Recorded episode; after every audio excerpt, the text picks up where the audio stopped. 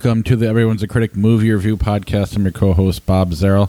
With me, as always, is professional film critic Sean Patrick. And joining us this week is cousin Jeff, our Jeff Lassiter, who does a lot of our, uh, who's done a, sub, lot of our art, and he does a lot of his own art too. Uh, welcome to the program, Jeff. Howdy! Thanks for having me. Uh, did I just say howdy? Yeah. you did. You in Texas right now? uh, y'all, my heart's in Texas. no, I went to uh, Casey's earlier and heard uh, an Iowan speaking like that, so maybe that's what. that makes sense.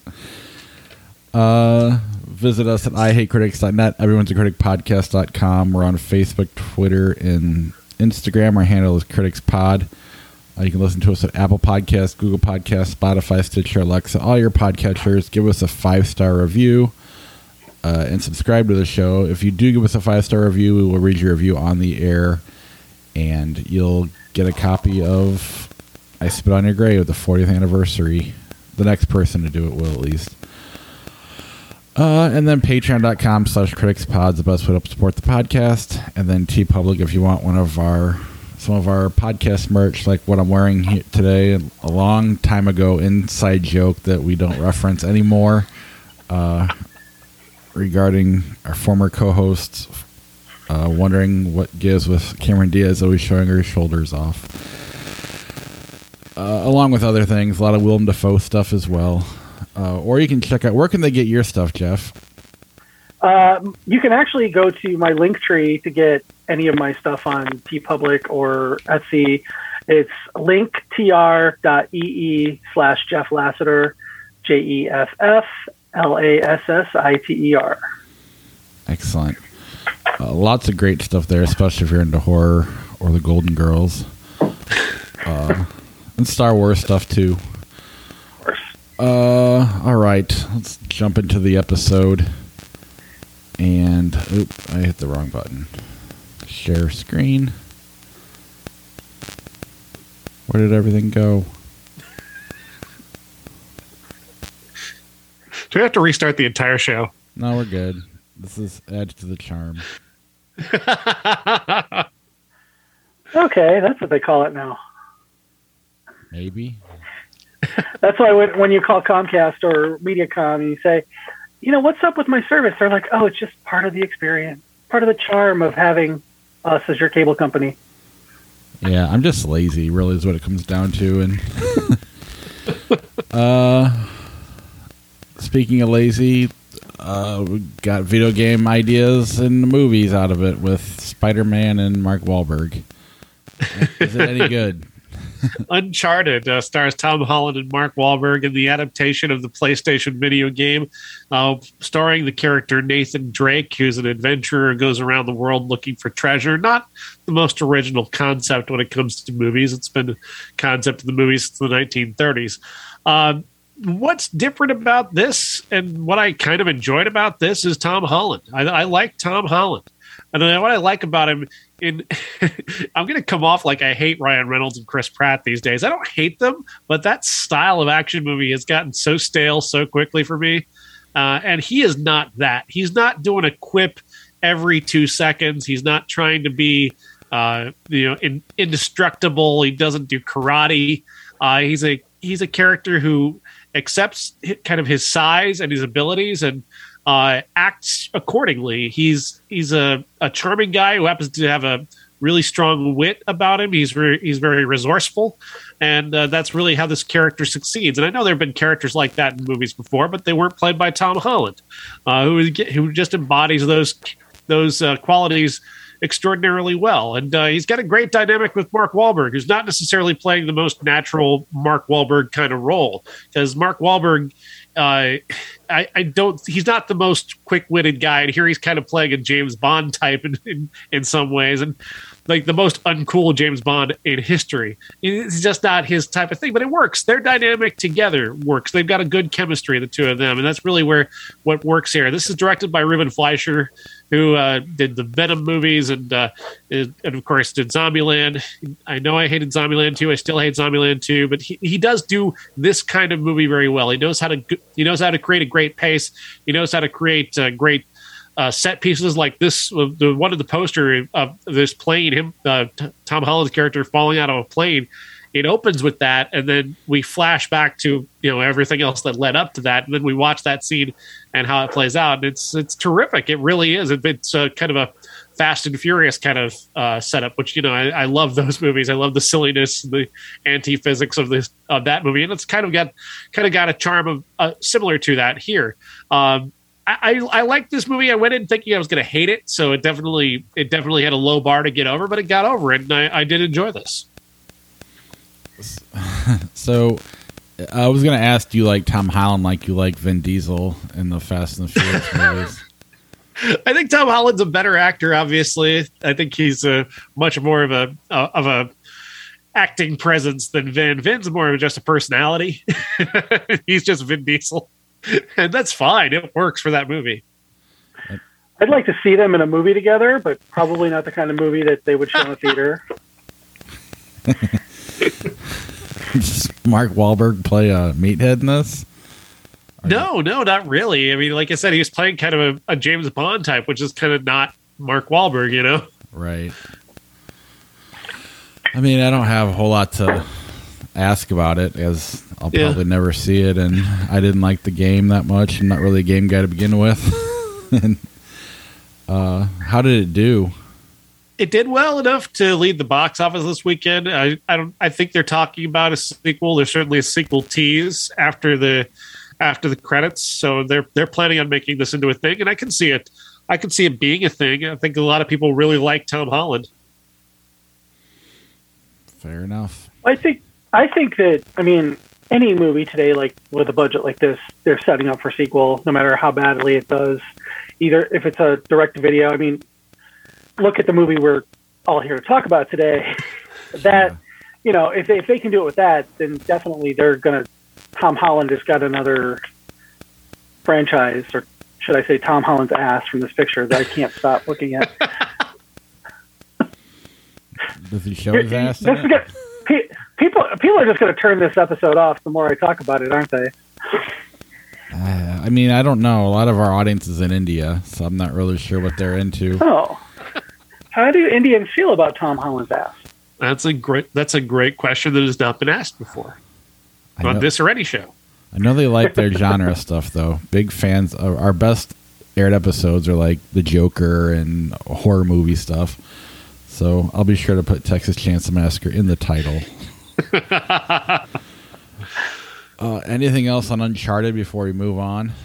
I recommend it. I, I, I enjoyed it. It's fun and uh, check it out like on Netflix, check it out, or like go to the theater right now? I mean, I liked it. The, I liked it on the IMAX a lot, so I, I like the theatrical experience myself. But I I understand if you don't want to, you can wait for this on, on TV, and it'll be just fine.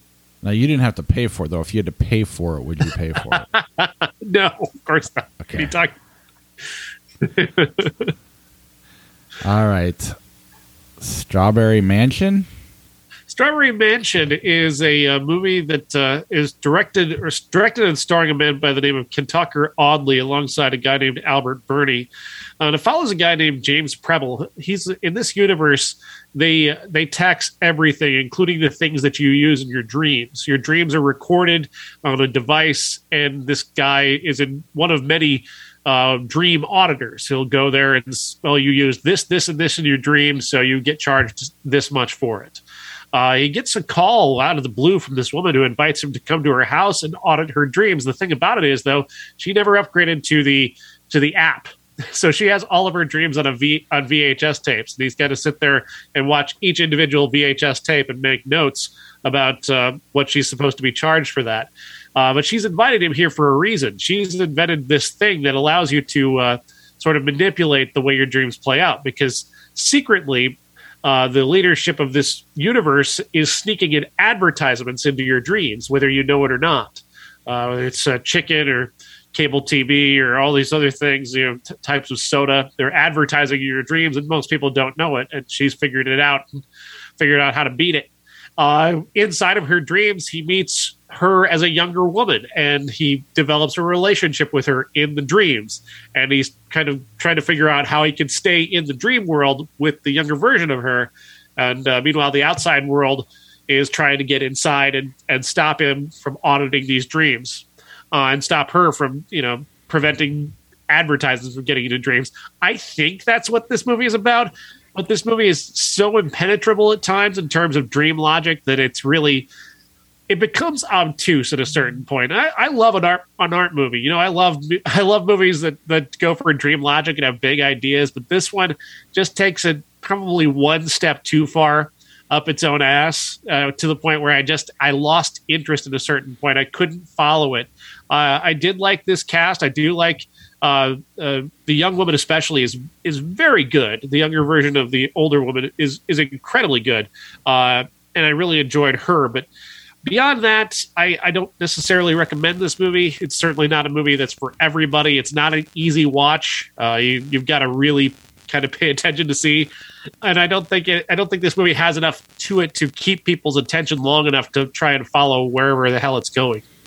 It sounds like either a, a Republican's nightmare or a wet dream, depending on how you between the ta- taxing your dreams or manipulating the tax system. Uh, you want the scariest part about what you just said, Sean, is the fact that my friend who works at Whole Foods, they have an app that they check in on Yeah. and check out their shift. And there's always, when they open it up, there's a 30 second ad for something from Amazon. Like right now, it's the Lord of the Rings TV show that they ha- they cannot dismiss. You have to watch it for 30 seconds before you punch in or punch out. Wow. This is, I don't think I could see this movie knowing that that's actually a thing now. yeah, I I mean, am sick of being advertised to everywhere. So Yeah. and I mean, we all know it, but you talk about stuff. I mean, even Flickchart. It seems like whenever we talk about a movie, it happens to pop up when we play Flickchart at the end, like Yeah. obscure, ran- not even obscure, but just random '80s movies or something like that. It's like, why are we talking about over the top right now? I'm telling you, over top's going to be in the Flickchart at the end because I said it. Uh, but yeah, this. Oh my god, I get to play Flickchart. Yeah. Yeah, you, I don't need to use the quarter anymore. It's nice. I know. Just call me George. Uh, but this sounds horrendous. Like I wanted to stop you while you were explaining it. It was you were kind of boring me. uh, I wanted to buy in. I really did because I, I think the young woman Grace Glowicki is the name of the actress, and she was really, really charming on the stuff that she did. But yeah, I definitely think that there's going to be a lot of people who, if they w- try to watch this, they're going to turn it off halfway through, just frustrated. Now, I'm knowing knowing nothing about this movie going into this chat. Um, I'm looking at the image on YouTube right now. Is that Ryan Gosling and Judi Dench? No, no, that's Kentucker Audley, and I don't know the name of the the older actress off the top of my head. And that looks like uh, the one of the girls from Glee, Heather or something. that's Grace Glowicki. Okay, this it looks this looks like one of those Ghanaian movie posters. I'm not even joking. So everybody needs to watch this on YouTube to see what I'm talking about. yeah, and just the fact that you started with it's about audit taxing your dreams or whatever. Just that's just the stupidest starting point. All right, let's move on to Pursuit, starring Emile Hirsch and John Cusack. Uh, Pursuit stars Emile Hirsch as the world's greatest hacker because that's an original Mm. movie character that was never done Nobody before. says hacking anymore. What is the term now? oh, I'm just that's a line from uh, Iron Man Three. Okay, Nobody sorry. says hacker anymore. So uh, he's a he's a he's the world's greatest hacker, but somebody has kidnapped his wife, and he wants to know who. And he's going to go around shooting people until somebody tells him. He thinks that his dad, played by John Cusack, is involved, but honestly, I don't know if John Cusack knows he's involved. I if you told me that that uh, John Cusack just let a film crew into his house and didn't know why they were there, and they just filmed him surreptitiously, I would believe you because there are times in this movie where he's he's just cutting he's just cutting up fruit for a fruit salad. You know, he's he's making a salad. He's on the phone. I know it's his voice. I recognize him with the dialogue, but honestly, like he's just sitting in his garden for a little while. Like this is the laziest Bruce Willis shit we've seen since Bruce Willis. Um, he's not trying, and he doesn't care in the least. Uh, I, at one point, I really thought he was. There's a couple of lines of dialogue where I thought he was actually talking to his agent, going, "Why are these people here in my house? Am I making a movie with these people?" it's so sad. Uh, the whole thing is sad, though. The acting is atrocious. The trying to understand the plot is is just a complete waste of time. Uh, actors are introduced in this movie just at random. Like uh, two of the big supporting players in this are a couple of guys from the '80s, Andrew Stevens and uh, William Katt, and they both show up just at random, and you don't know which side they're on for a time and what they like they they too are also like I know Andrew Stevens especially is just filming from his house as well and maybe his car, uh, not actually on set, even though he's an, also an executive producer on this movie. Uh, and Emile Hirsch is just completely off the chain. Like he does not care at all. He's giving the biggest, loudest performance at times, and at times he's just like, I, I just like to shoot guns. Well, you had me at Andrew Stevens because I'm a big Murder She Wrote fan, and he was on several episodes. So yeah, there you go. Well, whether this one's for you. if you want to know what he looks like today, yeah, I, am very, very afraid to do that. I mean, Emile yeah. Hirsch looks cool. and how much older is John Cusack than Emile Hirsch? Because I don't feel like there's like he was a teen dad or something. He's like pretty old. He's been around for a while. He made his debut in the early '80s. Yeah. Yeah, I mean, I bet he's 20 or 30 years older than him. Yeah, I would guess. Could be. I just feel like Emile Hirsch has been around for a lot longer than than he probably has. So. Yeah, he's only been around since like 2003, 2004. And even I then, recall. Was, even then, he was a kid. He was a kid. Yeah. Uh, but yeah, this movie is terrible. it's, it is not fun to sit through. Um, other than you know, kind of picky, other than critiquing the decor of uh, John Cusack's uh, suburban home where this was shot, because uh, clearly this was his house. Clearly, those are his grandchildren running around, and he's, he's just he's just like just checked out completely. He, he makes phone calls. I think one point his character does get shot, and he's like, "Oh, I've been shot. I'm gonna go drive myself to the hospital. I'll see you guys later." I have a John Cusack story that I can only tell you off the air, but you'll love it. All right. Nobody listens to this except for people in India. Just in case they hear I'm on it, you know, and it, nah, it blows up. I gotcha. You never you know. know when we'll go viral. right? That would be it. That would be right. All right. Uh, the Texas Chainsaw Massacre 2022. Yeah, speaking of things that aren't fun to sit through, uh, Texas Chainsaw Massacre stars no one you recognize other than. That's not true. Elsie Fisher, Elsie Fisher from eighth grade that everybody loves. Oh, well, okay. Yeah, great. Poor. I feel now. I feel bad for her in that movie.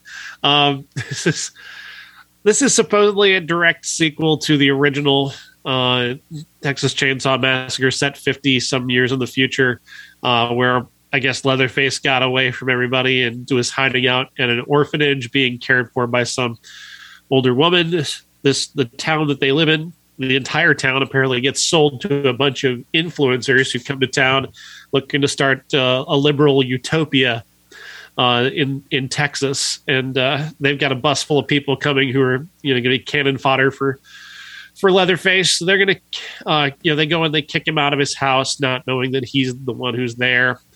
Uh, meanwhile, Exposition Radio tells us where Sally Hardesty is looking for him via you know, just whatever.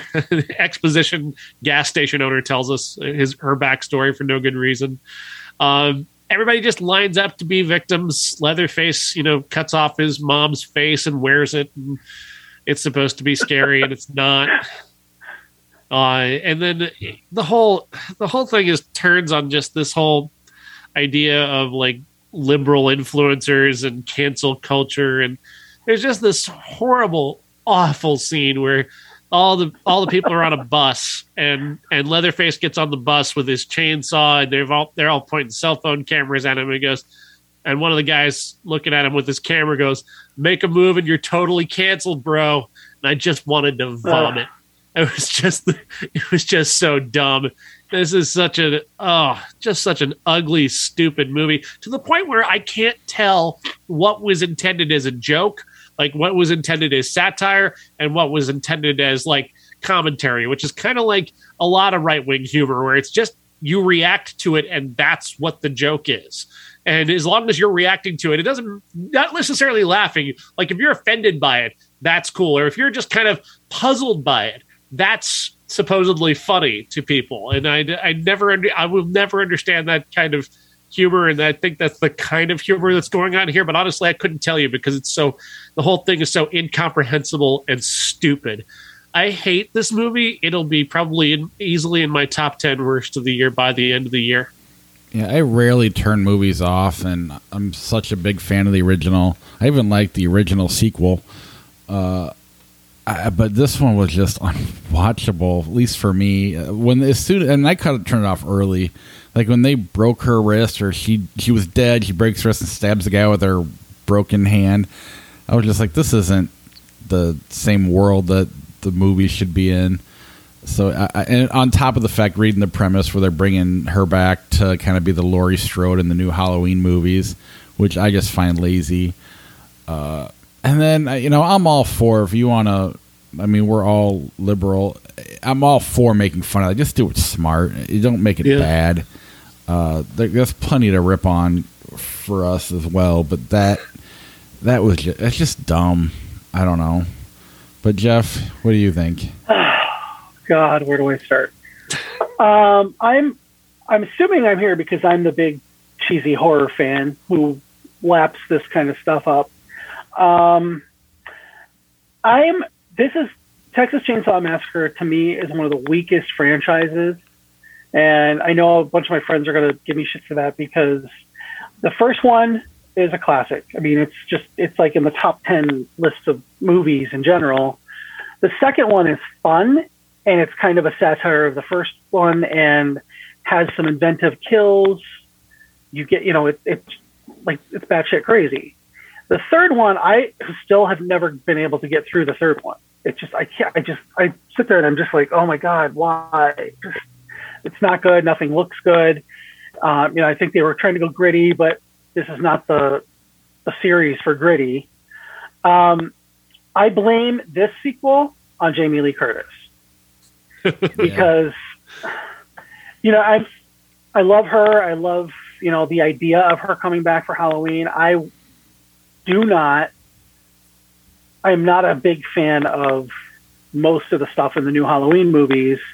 And this movie, um, it seems like it's just like, oh, oh my God, they did that with Jamie Lee Curtis. We could do that with Sally Hardesty, but Marilyn Burns died, so we'll recast it.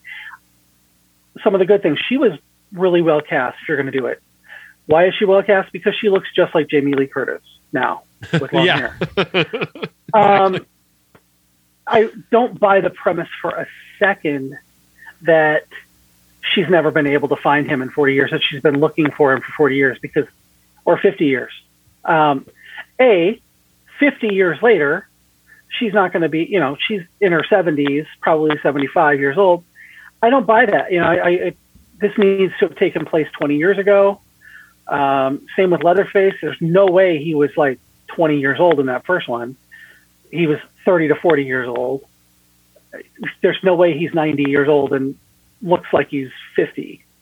Um, Still snapping people's arms and shoving them into their necks. Yeah, I, you know, and it's like, I thought that it was competently made. And I don't mean that, you know, like damning with faint praise. I thought, okay, the production values on this one are good. Um, it didn't look as, you know, like plastic and clean as the last two did. Um, that I, the 3D one or the whichever one. Um, I I really think that it it was just you don't bring Sally Hardesty back to kill her with a chainsaw, right? and you know, you, you so I sat there and I was like, oh, what the fuck? Come on, that's the twist. Well, you we want killed our strong female character archetype. We're a you, know, you, twist. bring, you bring her back to reboot the franchise or requalize the franchise, as they put in Scream, to have a protagonist that he can go up against. Every single one of these movies, to me, after the f- first two, I, I'm accepting the remake that I actually really like. Um, I'm accepting that, but every one of these has a different, you know, there's no sort of mythology with the protagonist. It's always the antagonist that has the mythology that changes every movie. This one, you know, he he didn't go live in an orphanage. He you know, that was that was. It's just, it's it's dull and kind of pointless. And while I liked some of the actors, I you know they missed the mark on so many things. Like the kills were Michael Myers level, when and he you know he was never Michael Myers. He didn't pick up a chainsaw until halfway through the movie, and then you know it's called the Texas Chainsaw Massacre. Now I did like after the cringe of the you know try anything and you're canceled, bro. The bus kills were good. Um, that's how I know I would survive this movie because you would never catch me on a party bus for any reason whatsoever. um, but you know, that it was invented. There were some inventive kills, but a lot of them were Michael Myers kills or Jason kills. Um, I was really, I was 100% waiting for him to talk because they just seemed like they didn't care about the first movie. Mhm. All they wanted to do was like, oh, let's bring Sally back and forget all the rest of it. Um, best parts were the introduction where John Larroquette is narrating and a couple of the actors. Worst parts, everything else, except the kills.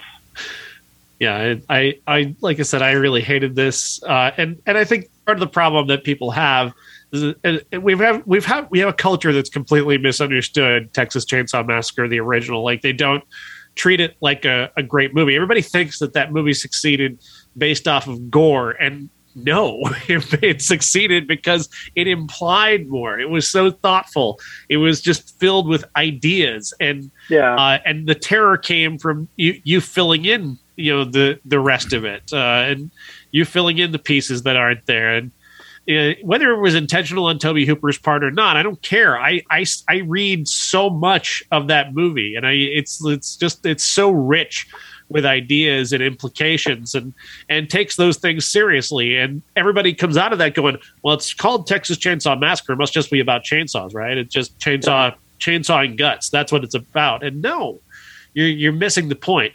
This one, this one seems to kind of understand that there the, there was an element of intentional you know i don't want to call it satire but certainly like just a presentation of ideas via the horror genre. And this one Mhm. has that to it but it doesn't have any good jokes to tell. Like the the cancel culture thing was lame. It was cringy. Uh the you know the the the, the liberal utopia in texas stuff the you know the all the backwoods texas stuff was just uh, just boilerplate shit everybody else has already done. Like it doesn't offer any modern commentary. There's plenty of stuff you could do to reflect things that are happening today, like Black Lives Matter, or you know the things that that are you know, popular, important movements today that you can reflect and use the horror genre to talk about. And this movie doesn't do that. It doesn't even come close to that. It doesn't have any ideas of its own. And Texas Chainsaw Massacre is a movie about ideas as much as it is about you know a serial killer family in the backwoods.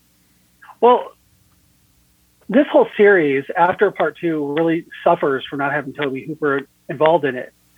His the original one was he was sick of hippies, so he decided to kill a bunch of them off. You know, ten years later, he's like, "I'm sick of yuppies. Let's kill some yuppies off." Hence the beginning kill in that movie. And then part three was like, "Let's focus on Leatherface, and let's get him completely wrong."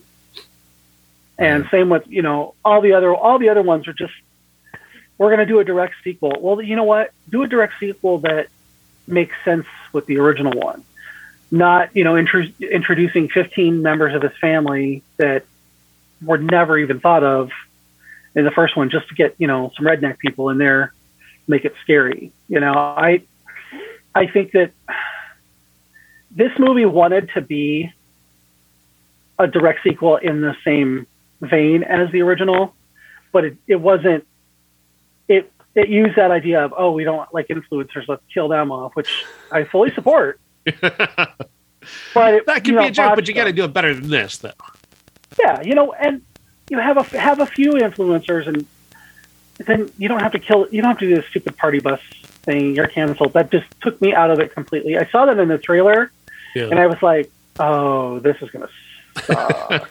right. Right. well, and he's not Freddy Krueger. He doesn't need to be a Yeah. comedy. It doesn't need to be a comedy. right? That you know, you can do Right. the influencer thing. Just take it seriously and uh, try to be original. Instead, you get. I mean, it's back to that Gremlins two thing where you just feel like it's a studio bunch, a studio head saying, "Let's do this, let's do that." What about this line? It'll be hilarious. and it, it just Yeah. that's not what I want. You know, I, I just you're right. It is probably the weakest franchise, and again, it's probably Halloween and Friday the Thirteenth's fault. This movie was so much before them, a solid five years before Halloween, and even longer for Friday the Thirteenth. And those had success, so why not bring this one out? And if I'm mistaken, like Tobe Hooper wanted to do something else, and they made him do it, so he made a comedy kind of as a middle finger to the studio, which Yeah. is part of why I love it so much. Maybe I'm wrong. You might know better than me, but Well, I, this, I mean, this movie was part of the you know '70s grindhouse horror right, group that did almost everything right. You, you get the, the same year that this came out, Black Christmas came out, which right. we all know that's my favorite movie of all time. Um, you know, it's stuff like that that really endures because they had ideas and they just wanted to be scary. They didn't, you know, the ideas were not overt. Same with like Night of the Living Dead. Um, you know, the, that kind of thing where it's there's a theme, but some people are going to take that theme away from it. You know, like the original Texas Chainsaw uh, Yuppie or hippie, dirty hippies. The you know Night of the Living Dead was society, how society holds up, it, things like that. Whereas nowadays it's just like, ooh, let's be really overt and we want to kill influencers and make it super obvious and super, you know, dumb right. you know, th- there could have been, you know, five or six influencers, and it could have been a stalker slasher movie, and it would have been more fun. It would, you know, it wouldn't have had. Uh, you get the exposition out at the beginning for the people who haven't seen the original or haven't seen it in a long time. Great, cool. You get that all out of the way, and then you have Sally Hardesty showing up at places where there have been murders that could possibly be related and it's her and him and then she finds out that this town's happening and she goes over to this town because oh it's you know not too far from where i was attacked and how, do, how does she not know where she was attacked? You know it's like Right. it was right near her family home.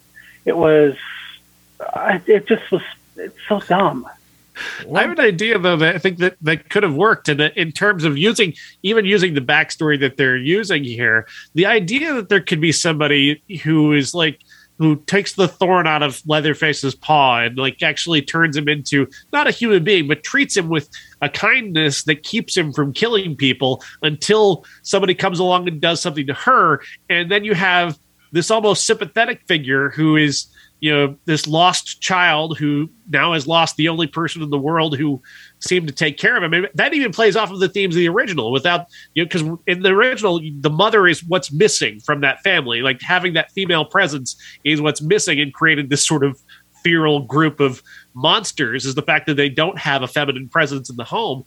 Here you have him now with this mother figure who has kind of you know taken his taken away his you know killer instinct and replaced it with one that where he's cared for you take that out of the equation again with her you know losing her life in the way she does and sending him back onto this path of wanting to kill people who killed his mom you've created then a dynamic that that is resonant and makes sense. And i think you there was an idea the 13th kind of, I guess, but it's it's still it's a much better idea than this one actually goes with in the end. I think they had that idea initially, but again, it's a you put it in that perspective, it's kind of just another lazy element of this where they're just lifting from other movies constantly to try and you know make Leatherface into Jason, Leatherface into Michael Myers, into Freddy Krueger. Instead, make him an 80 year old man and try to make it believable. Maybe he only kills one guy, but it's so fucked up that it, I don't know. Just and maybe she's just sitting there playing dominoes, drinking coffee, really not even in the movie.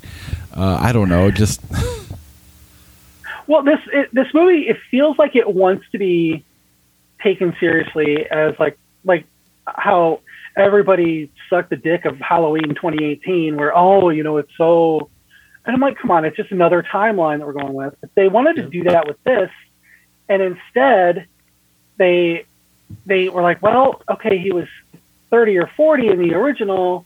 It's 50 years later. Is he 80 or 90? Uh, no, I guess we have to make him 50 it's like, does he not age? What what's the deal? You know, it sounds like it was like all these ideas, and then the movie was made by committee. Right. And it just got it, wasn't supernatural, but it felt too supernatural for me because of the things that I brought to it. That I just wasn't for me. But I mean, yeah. Guys, the, constant thing of his abilities changing. You know, like again, I'll go back to that scene you're talking about where he snaps a guy's arm and uses it to stab him in his throat. But later on, he can't, you know, fight a little girl who's fighting him off. Like, which yeah. is he? Is does he have super strength or not? Because it would take super strength to snap somebody's arm and shove it into their throat. So he's got super strength. No, he doesn't because later on, he people are fighting him off. You know, make up your mind which power he has and which one he doesn't you know, and it, they it, this like the older Hellraiser movies, the ones that came later. A lot of those movies were scripts that were out there, and they were like, how can we shoehorn the Cenobites into it?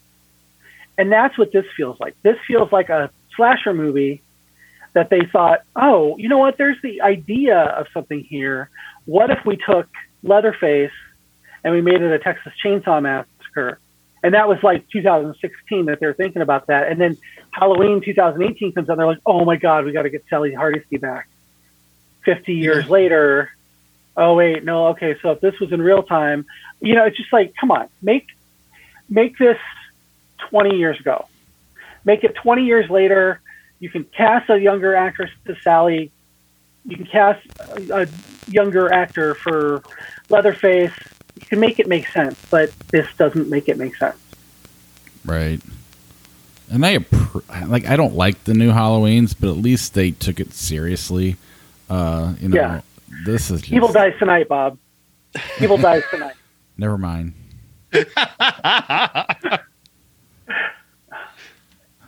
yeah. So what they're saying, what you're saying is that Judy Greer is evil because she died tonight. Spoiler alert. Uh, yeah, I. Hopefully, I mean, this has pretty much been panned universally, right? Or is there several horror fans that like this? I I have friends who enjoyed it.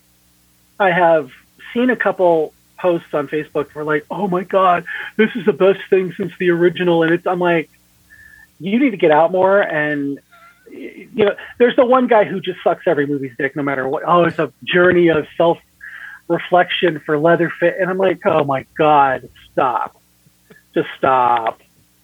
And but everybody else is like, you know what? I went into this with terrible expectations, and it wasn't so bad. You know, like I said, I I went into it after reading a few comments that I was like, oh, this is going to be terrible and I there were parts that I was pleasantly surprised about. The kills, the cinematography was good for Texas Chainsaw Massacre, but it just it didn't make a lot of sense, and it there was there was definitely some real like filler scenes. Like she's hiding under the bed and he's trying to get his chainsaw, and it takes 25 minutes of the movie for him to bust through this wall. I'm exaggerating, but yeah, to get his chainsaw, and a chainsaw is a newer model, so why was it in a wall? I, I don't know. Why am I asking these questions of this movie? yeah, they didn't. They didn't care about that. They didn't care. they spent way more. They cared way more about this poster than they did the movie. yeah, yeah. And I like the that, one where he's I like the one where he's the picture of him. He's standing above the sun, the, the sunflowers. Peekaboo, it's me, Leatherface. Peekaboo. And then there's, there's a meme, there's a meme of that going around where there's a guy going, Leatherface is taking a poop. Leatherface is in, in there taking a poop. my favorite, my favorite thing, my favorite meme of it is he's when he's holding up the face before he puts it on. The proper way to eat a fruit roll up. but this this poster reminds me of one hmm. thing that was that was dumb, and it was like a missed opportunity. That when he killed the blonde girl, whose name I don't remember, and it doesn't matter that I don't remember, in the truck when he cut when he slowly slices her open, and then he starts feeling her hair. I was like, oh, he's going to take her hair off and wear the hair on top of that, and the next he's just wearing his greasy hair, and I'm like, that was one of those little nitpicky things for me that just you've got a great opportunity. Yeah. What if the you know what if her boyfriend, the guy who was running this whole thing, saw it was like saw her hair like she had a streak or something in it, and he recognized that's what it was from, and he realized she was dead before he got his face chewed off. You know, it was like little things that you could do to elevate this horror movie. They didn't do. Yes, they, they did. oh, we'll just slap Texas Texas Chainsaw Massacre on it. And, yeah this is this is ip this is uh, you know a famous intellectual property that people can continuously you know use as a piggy bank. And uh, Yep. netflix is using this as a piggy bank. And uh, we deserve better than this. Don't don't watch this. Don't spend time on this. Don't t- let netflix make you know records out of this going this many people watch this. Show them that you don't like this and don't don't pay attention to it. Just don't look in the simpsons parlance But to Jeff's point, you know, if say there was a script in like 2016 that this was going to be, uh, if they had probably made that movie, maybe it's good, you know. But they tried to throw Texas Chance on here. They tried, then they just keep bastardizing it over and over again, and next thing you know, it's not the script that they intended, and uh, that's what sucks because you could have. I mean, and maybe it just doesn't matter anymore, but.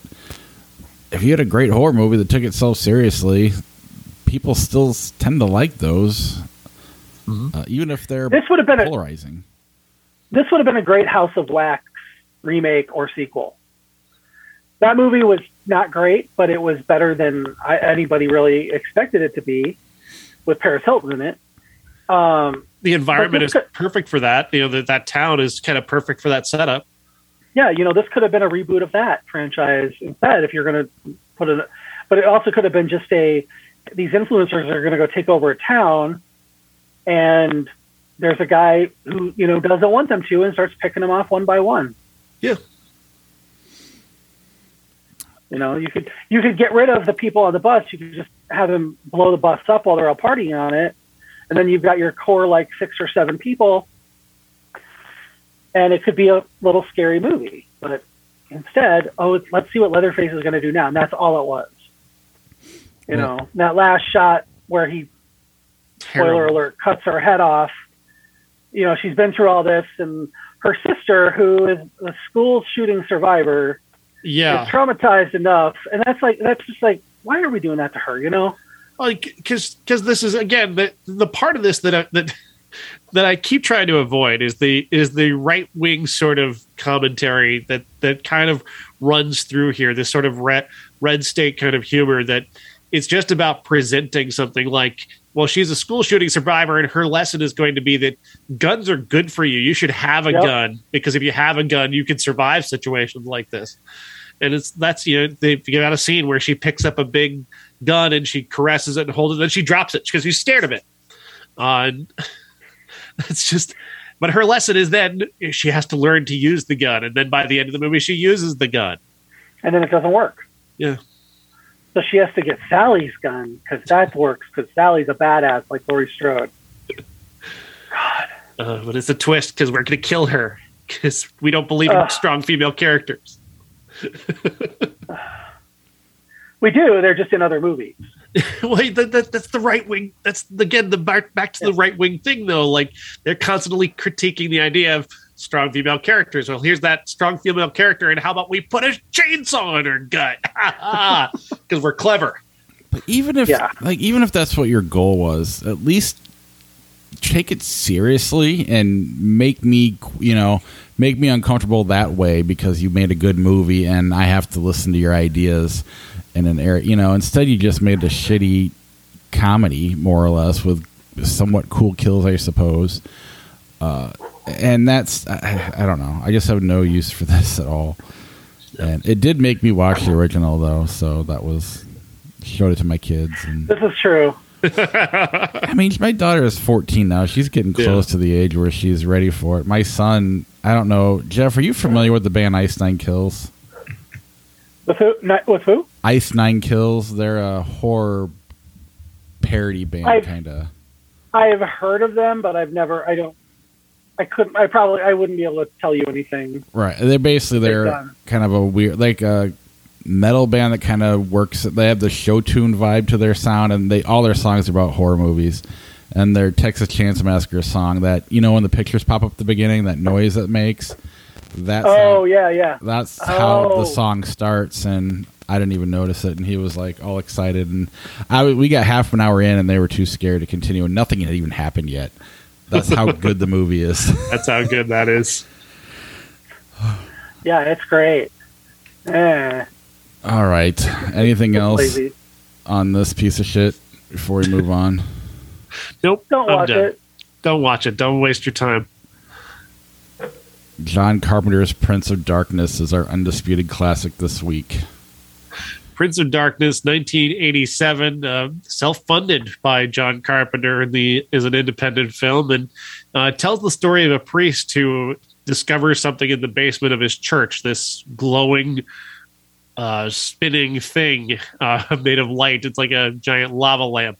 Uh, and he invites this uh, group of he invites this professor of physics and his students to come in and take a look at this and see if they can figure out what it is and what it is is the, the essentially the body of the anti-god in liquid form and looking to try and find a way into our universe. It's a combination of both physics and religion and a critique of kind of uh, well, largely a critique of religion in many ways. And it's just it, it's a good idea if it's entirely exactly brought about the best possible way it could not necessarily. I think this movie is okay. It's it's it's got an i- interesting idea. It's got interesting characters. the The notion is there, but it doesn't quite pull it off. In the end, I think it, what happens in the final act just sort of turns into a lot of people in hallways running from each other. And like early on, there was a movie about ideas and conversations between you know. B- between Victor Wong and uh, Donald Pleasence. Donald Pleasence is great in this movie. I love Donald Pleasence. He's such a good actor, and he he really just invests him in every every part that he's in, regardless of how ridiculous it might seem. And he's certainly deeply invested here. And I like the dynamic between him and Victor Wong. I thought their scenes were really interesting. But when it comes becomes a movie where it's just people running from each other in hallways, eh, I kind of lost interest. And by the end, I wasn't all that in. That said, I, I liked a lot of the production design. I like the the design on the woman who gets possessed by the goo is really like gross and disgusting. And uh, I liked her getting her head cut off and picking it up off the ground and putting it back on. It was great. So there's elements of this that are really good. Uh, that classically John Carpenter sort of way, but I, it didn't quite sell me completely. Yeah, we talked about it in 2017 when it turned 30. I didn't love it. I liked it more this time though. Uh, but at the same time, I mean, John Carpenter is considered a legend, and this isn't one we talk about very much. So I suppose there's a reason for it. But I I liked the ideas, and the second time through, I I liked it more, and it was kind of cool to see the old, you know, the John Carpenter regulars, you know, all together in a movie again. So that was kind of neat. I wanted I to. it- We made this the classic because I wanted to hear Jeff talk about it because I've never heard Jeff talk about this movie. And Jeff, you know, your background is is in horror movies, so I thought this would be a good one for you to talk about. I think that this is one of the ones where he his production design usually outshines his budget. And I think this one looks like a it has a much bigger budget than he did, you know, he had. Um, Donald Pleasence is great as always. I mean, he just you can tell he wants to act. And sometimes you know a lot of times pe- people my age or a little younger they just know him as Dr. Loomis, and he plays he plays down that side of himself in this movie to the point where you start to, you get more invested in him as the priest as opposed to oh my god it's Donald Pleasence. Um, you know the effects. Alice Cooper being in this movie as one of the homeless people uh, that you know get rounded up. It it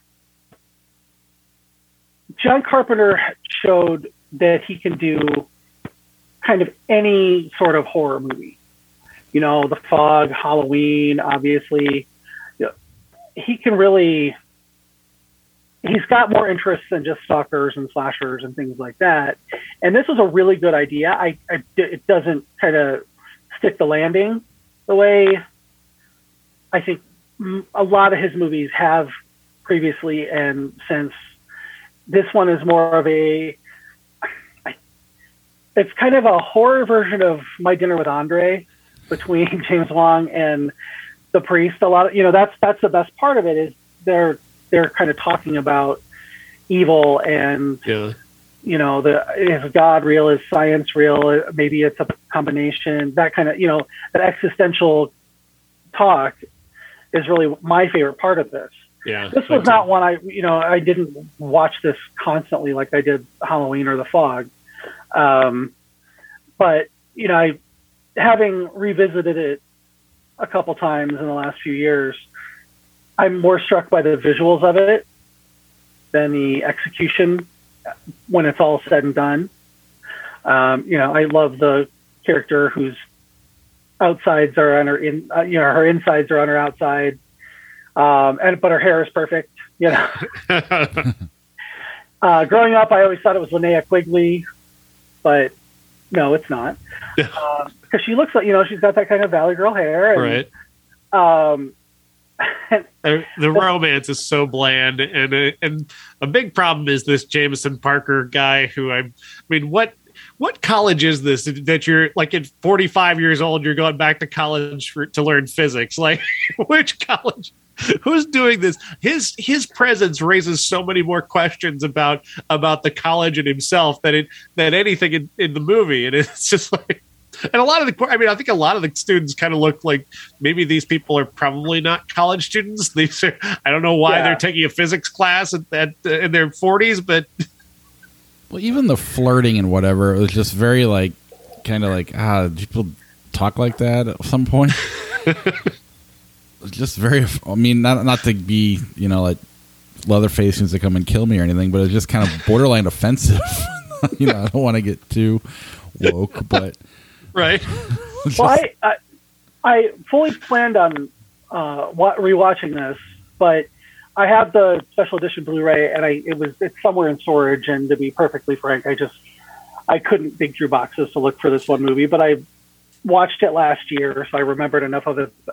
But I completely forgot about Jameson Parker. That's how little presence he has when he's It's not true. on Simon and Simon. I mean, That's what he's from. Uh, yeah, I mean, this. I always gave Josh shit for you know really loving movies that weren't airing complete and just liking parts of it and you know loving the potential of it more than the movie itself. But and this one, I'm kind of I, I'm kind of I, I like the potential. I like the visuals and uh, I, I like it enough to to say it's good, but you know, it's not the thing. It's not Halloween. It's not They Live, The Fog. You know, it's definitely lesser, but I, I feel like a tighter rewrite, one quick tight rewrite would have really kind of made it gel a little more. There are parts of it that are really hard to follow right. if you're not if you're not glued to the screen 100%. And you know, say you go to the bathroom or check your phone or something, it's easy to get lost in this one because there are so many different things happening to different disparate characters that oh yeah oh wait what ha- wait why Right. what, what's going on you know Right. And they didn't mean, know it- where they were going. If they knew how to Yeah. end it, that would have helped Yeah. too. And also, I mean, I think a lot of people thought. I think there are a lot of people who watched this movie and said it's about the devil, and it's not. like even it's, even the, even though the title is Prince of Darkness, they don't they never say the devil. They they Yeah. kind of passingly reference that this character that this anti god is related to the devil or is is a form of what they based the devil on, but it's not the devil. It's the anti god, which I actually like that name a lot better. Right. That's my drag name. Good name. Ugh. anything else on Prince of Darkness before we move on? It's worth a watch. You know, it's it's it's worth a watch. If you have Starz, it's on there. Well, yeah, especially if you're Um, like I a didn't feel Carpenter completist. I think it's worth checking out. Yeah.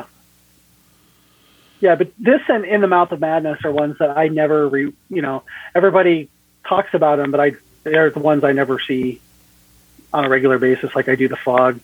Fog is probably my favorite Carpenter movie.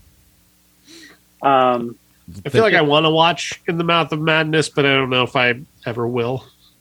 oh, it's it's decent. You know, it's got some good themes in it. It's just not my, you know, it's, it's and Sam Neill is not so in it, and Right. but again, it's not the fog where to, to me the fog is his best movie and that has a lot to do with just the cast and how how he in that movie he really uh, tightened up the um the intercut of the stories uh, he had debra hill too which he didn't have on this movie Hmm. and she Debra Hill is, was kind of the best part of the John Carpenter Debra Hill production company, and I would get a lot of shit for saying that, but she really, you know, she wrote all the dialogue for the girls in Halloween. She knew how, you know, she knew how to write people, and if something sounded off, she would say, "Hey, no, that's, you know, that should be this," and it worked.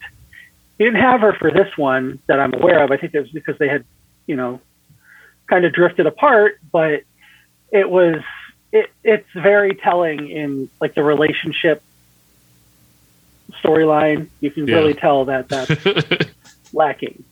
Very much so. well, while you're here, I'm curious. What would how would you rank them? You, you got the fog number one. What do you got number two? Um, Just get like a top five. I'm just curious. I would the fog would be number one, uh, and not just you know Halloween number two, unless it's uh, the month of October, then that's number one. Uh, just because I watch it a few times. Um, oh, put me on Where's the why thing? Where's the thing at? Uh, the thing is for the thing for me would be number three, uh, and only because I I didn't get it for so many years. It took me a long time to really get the. I'd never seen the original thing. I knew it was a thing because of Halloween, but it was one of those ones where I'd, I would only pick it a little of, of it up at Halloween when it was on TV, or you know, oh, it's on HBO and it was half over. I'll watch the end of it, but I didn't get what. Right. And I re- I always watch it whenever we have a snowstorm or the dead of winter, which I didn't watch it for a year when I was in LA because I didn't think about it. But that and The Shining, I always watch whenever we have a big snowstorm. Well, I watched that this year. I watched the thing, the thing again this year, and it was like I made a point to not be on my phone or my iPad or doing any artwork or anything like that, and just watch it. And it was so paranoid, and everybody in that movie is like pitch perfect hmm with their paranoia, their, you know, well, I'm not, you know, it's not me. It can't be me. How could it be me? And when it's clearly you, um, the blood experiment, that I would say certain, if you ask me like in a year, that might be move, that might move up to number two. Um, the fog is always going to be my favorite.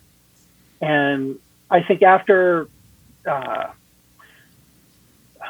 after those three, it's kind of a toss up because I was Right. never, you know, it, this could be up there sometimes. Um, In the Mouth of Madness could be up there sometimes. Uh, Starman, I've never seen, so I don't know. Because oh, it's a romance. Oh, I don't care. Um, Karen Allen and Jeff Bridges didn't care when I was 15 years old. you know, however old I was when it came out. Um, that those three are always going to be like my favorite Carpenter ones, and then it's I guess it depends on my mood, Right. really. Yeah. Uh, definitely not body bags.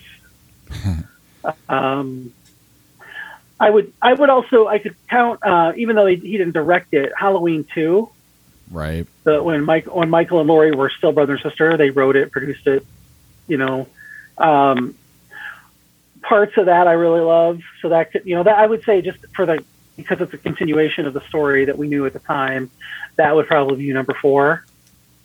Even though technically he didn't write it he still I mean it was a it was his movie just shot by uh, Richard Rubenstein.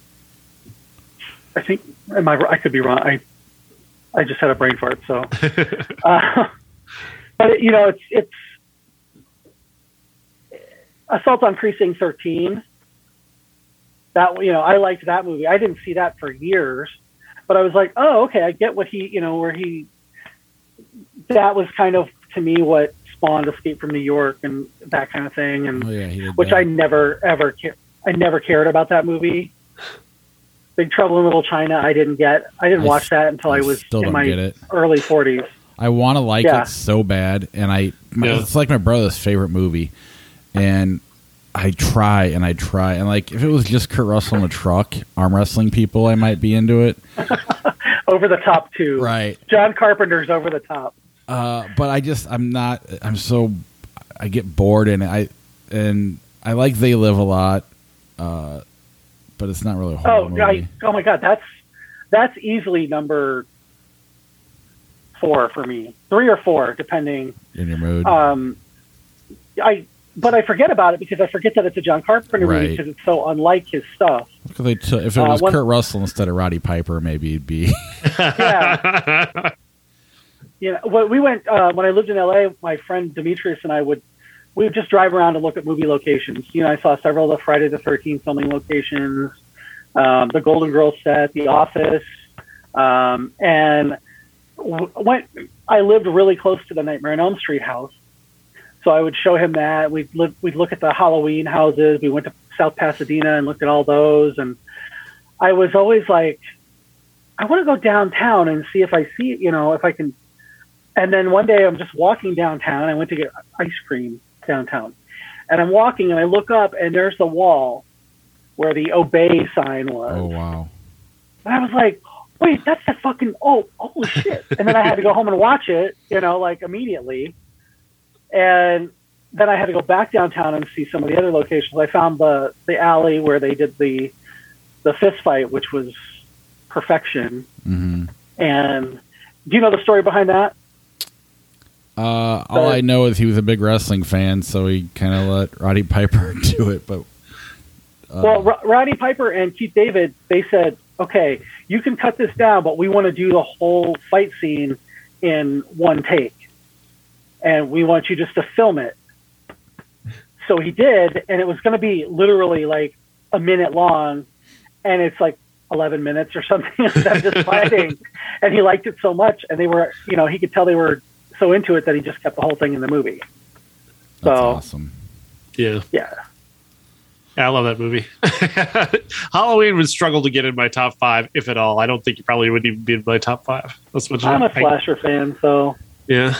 I, I'd be. But the fog is still We need it. We have never done the fog on the show, so we'll have to bring that like sometime, maybe October or something, or maybe if you have a better. You should do it as close to April 21st as you possibly can, because that's the day. That's Antonio Bay. That's the town that it takes place in.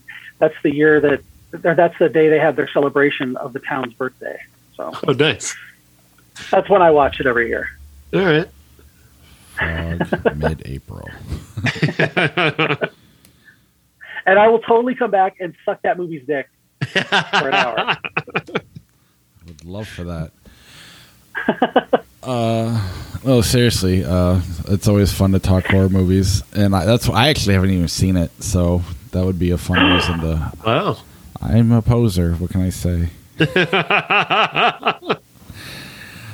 Uh, let's see here.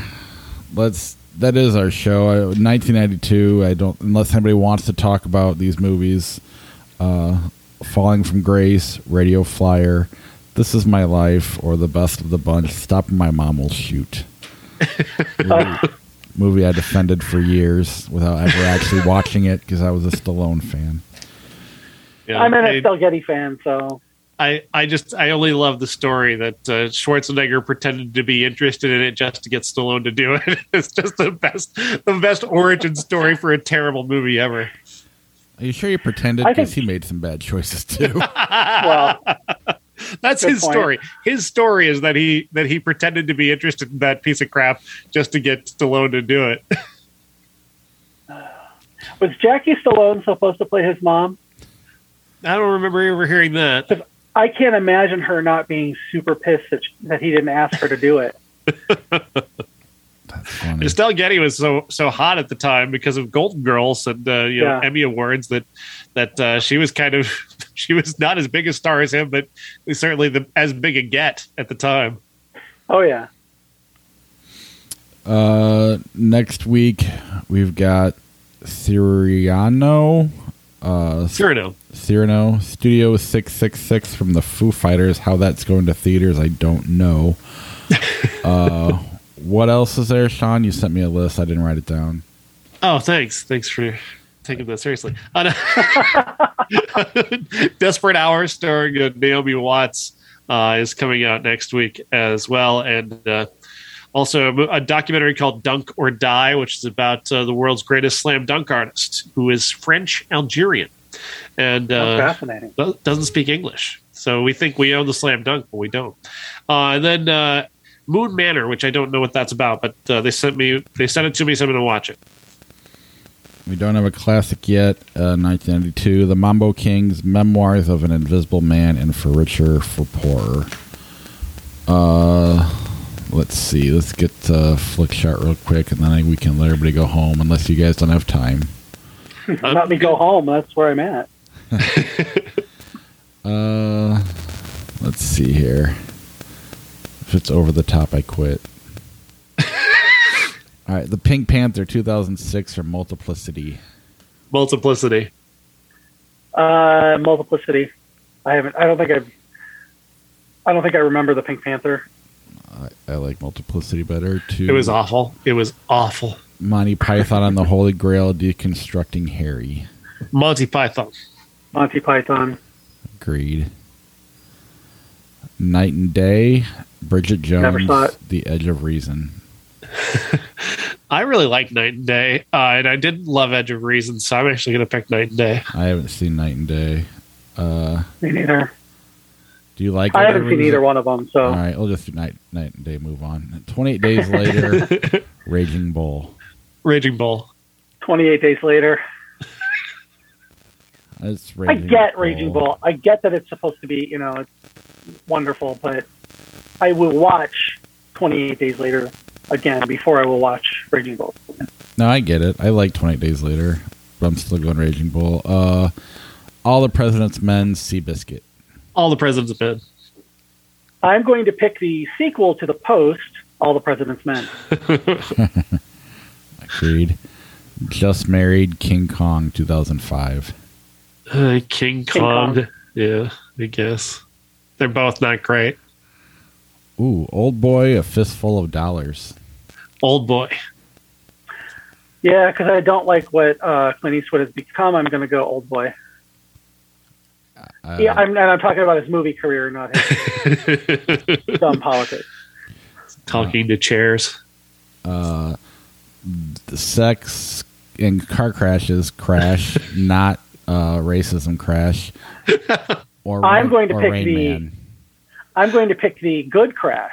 Yes, same. Fuck Rain Man. Every week I get to say fuck Dustin Hoffman. It's it's a good week.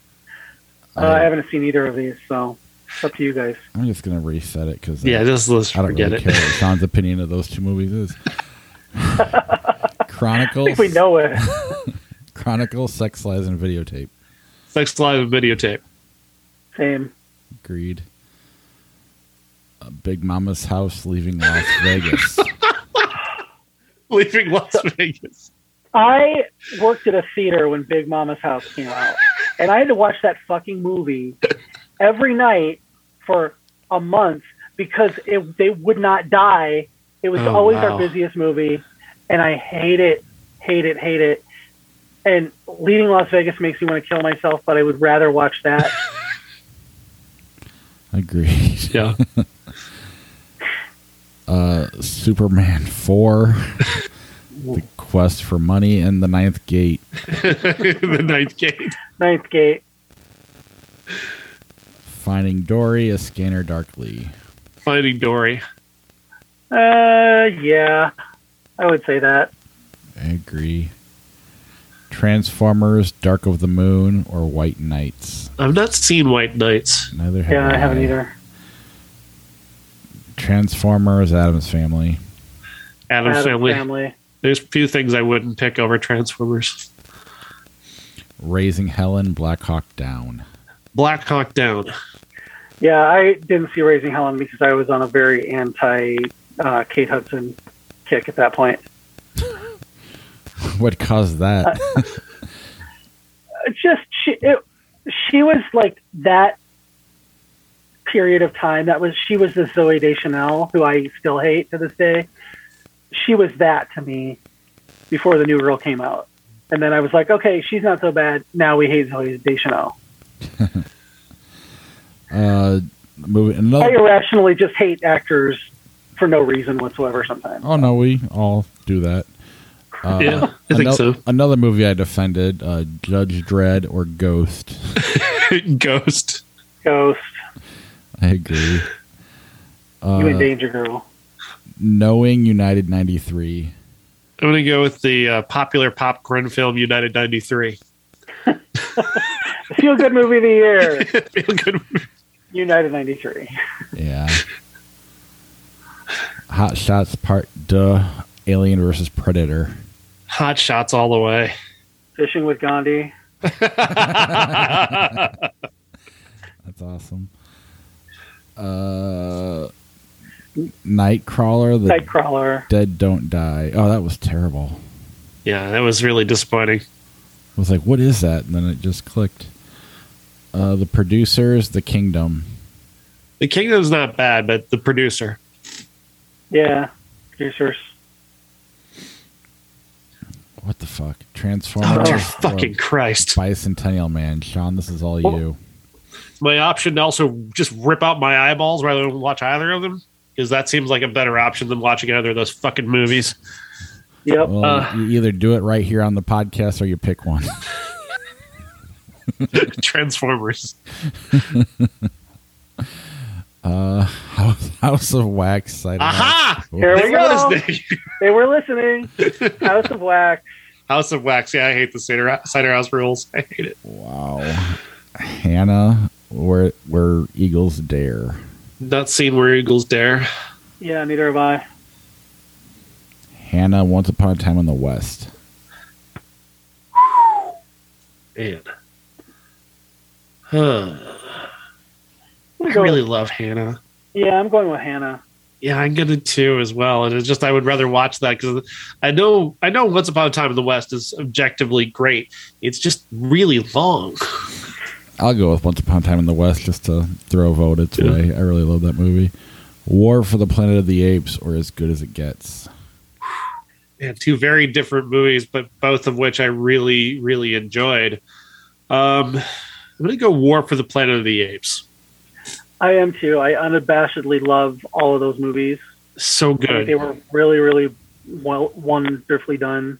They really shouldn't have been. Like, they really should have been. They really shouldn't have been very good, but they really put a lot of effort into them. Andy Serkis should have been nominated for an Academy Award for acting as for any one of those movies. Absolutely. I'll go As Good as It Gets. Ooh, Uh, Bob the Contrarian. I mean, I just like that movie. Uh, I, I don't know what Red Bat is. neither do I. Neither. Children of the Corn, Where the Wild Things Are. Where the Children Wild the Things Corn. Children of the Corn. Fuck you, Sean. Where the You Wild hater Things of- are. You hater of bad movies. Think Why- yeah, I went with the other one. I forgot what it was already. I so you like Children of the Corn? Is it or you just like fun bad kind of? I'm just curious. I just I that movie is objectively not a good movie, but it's fun. Malachi, you know that watching Linda uh, Hamilton be crucified on a, cro- a cross made of corn cobs is fun. I really would- the the the ending of the book she gets killed, and I really wish they had just done that, but you, you know that was Hollywood 1984. You can't do anything like that. right. Yeah, I just maybe I was too young to see the fun in it. I just wanted to be super scary, and I was like, "This is just silly." Uh, Ghost, three lives and only one death. Never heard of the, la- the last Yeah. one there. Neither of That's a I. French movie I've never seen. Ghost or barking dogs never bite. Never heard of Huh? it. We've run out of movies. Ghost or Oh, Ghost. Pain. Ghost. Tangled Dead Poet Society. Honestly, that's tough. Those are good movies, both of them. I, I like both those movies. Um, I'm saying Tangled. I'm saying Dead Poets. That's why I said Tangled. I'm gonna go Dead Poets. Uh, really? that's that's not a movie. Ugh. The only good the only good thing about the Police Academy movies are the artwork by Drew Struzan. Oh, hackers! They are li- they are listening to the show. Yeah, the gray are hackers. This is scary. They saw my beard and they went with the gray, and then they heard us say hackers. I'm gonna uh, I'm gonna pick the gray just because hackers was bad. Yeah, to the gray, just because I want to see Liam Neeson punching a wolf. I want to I want to see Liam Neeson punching just in general. I want to see if I could take a Liam Neeson punch. Callback. The silence or sneakers. I didn't see I didn't see either one of them, so up to you guys. Silence is Silence. better, but it's four hours long.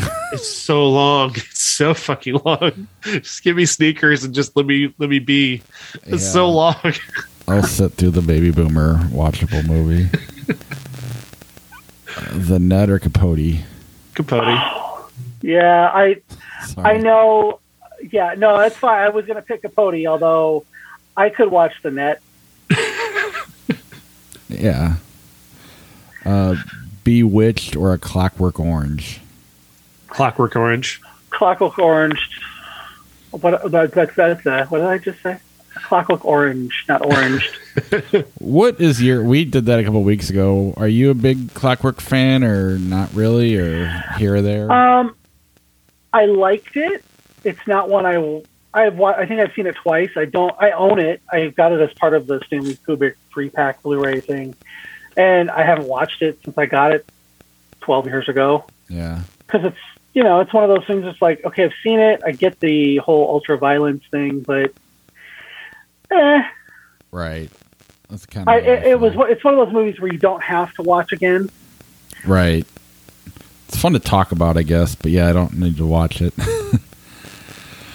uh, The Hills Have Eyes, 1977, or Inglorious Bastards.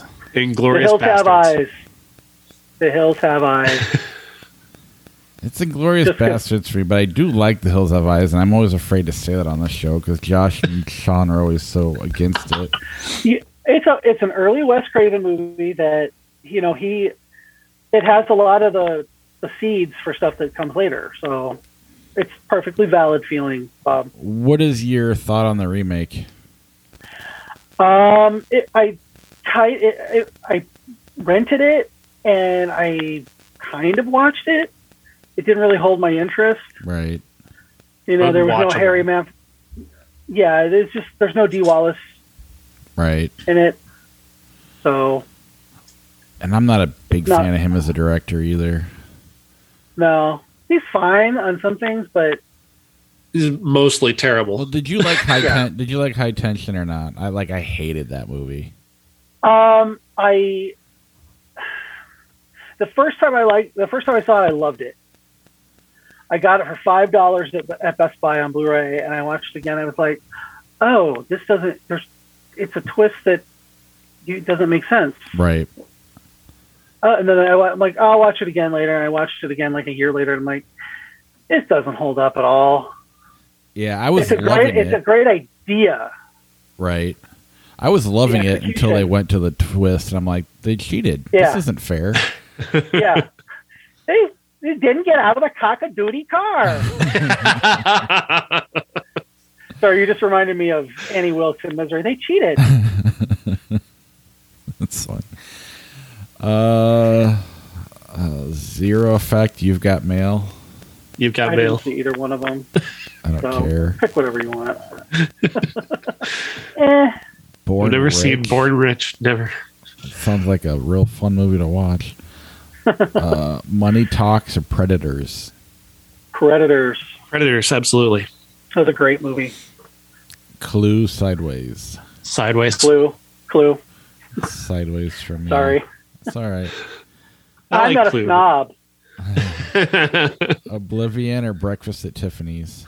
Oblivion, because it's far less racist. Yeah, it's just exactly what I was. I can't. I can't watch Breakfast at Tiffany's. I read the book last year, and it's so not as racist. like that was really a choice that they made. That Yeah. Mickey Rooney made. Uh, two all white cast. My Fair Lady and Awakenings. Awakenings. I think I'm going to pick my fair lady, I don't even know. just so. I could use a Cockney accent, a really bad Cockney. accent. Awakenings I saw last, so I'm still kind of fresh with that one. While you were sleeping, Midnight Run. Midnight Run. If you want to saw something weird, that we've had a couple of Sandra Bullock movies now, and I'm working on an article about Sandra Bullock as we speak. So that's again You know- another creepy internet thing. They know. They know. I'll say Midnight Run too. I Yeah. I like Sandra Bullock so much that I would probably watch while you were sleeping again, but it falls apart. Yeah, I agree. Blazing Saddles or Brother Bear. Blazing Saddles. Blazing fucking saddles. Sure. Uh, jeez. I feel like we probably could have quit a long time ago and had way better endings. Uh, let's see. Let's look for something fun. Yeah, that's lame. Four weddings There and we a go. funeral or Mean Girls. E Girls. Mean girls. Yeah. All right. Unless My people. yeah, I don't care about Hunger Games and Star Trek. Thank you, Jeff, for joining us. Uh, definitely looking forward to having you back. We'll try to do something in mid-April with the fog if you're available. I'd love to do that if you're up for it, Sean. I like I said, I will come on and suck that movie's dick for an hour because as long as long as we don't talk about the remake, we won't. or we could we could talk about the remake. We just can't talk nice about the remake. Well, I haven't seen that either. So, Don't bother. Really, All right. that's Cool. Thank you. all right. thanks a lot. Thank you, guys. Talk to you later. Bye. Bye.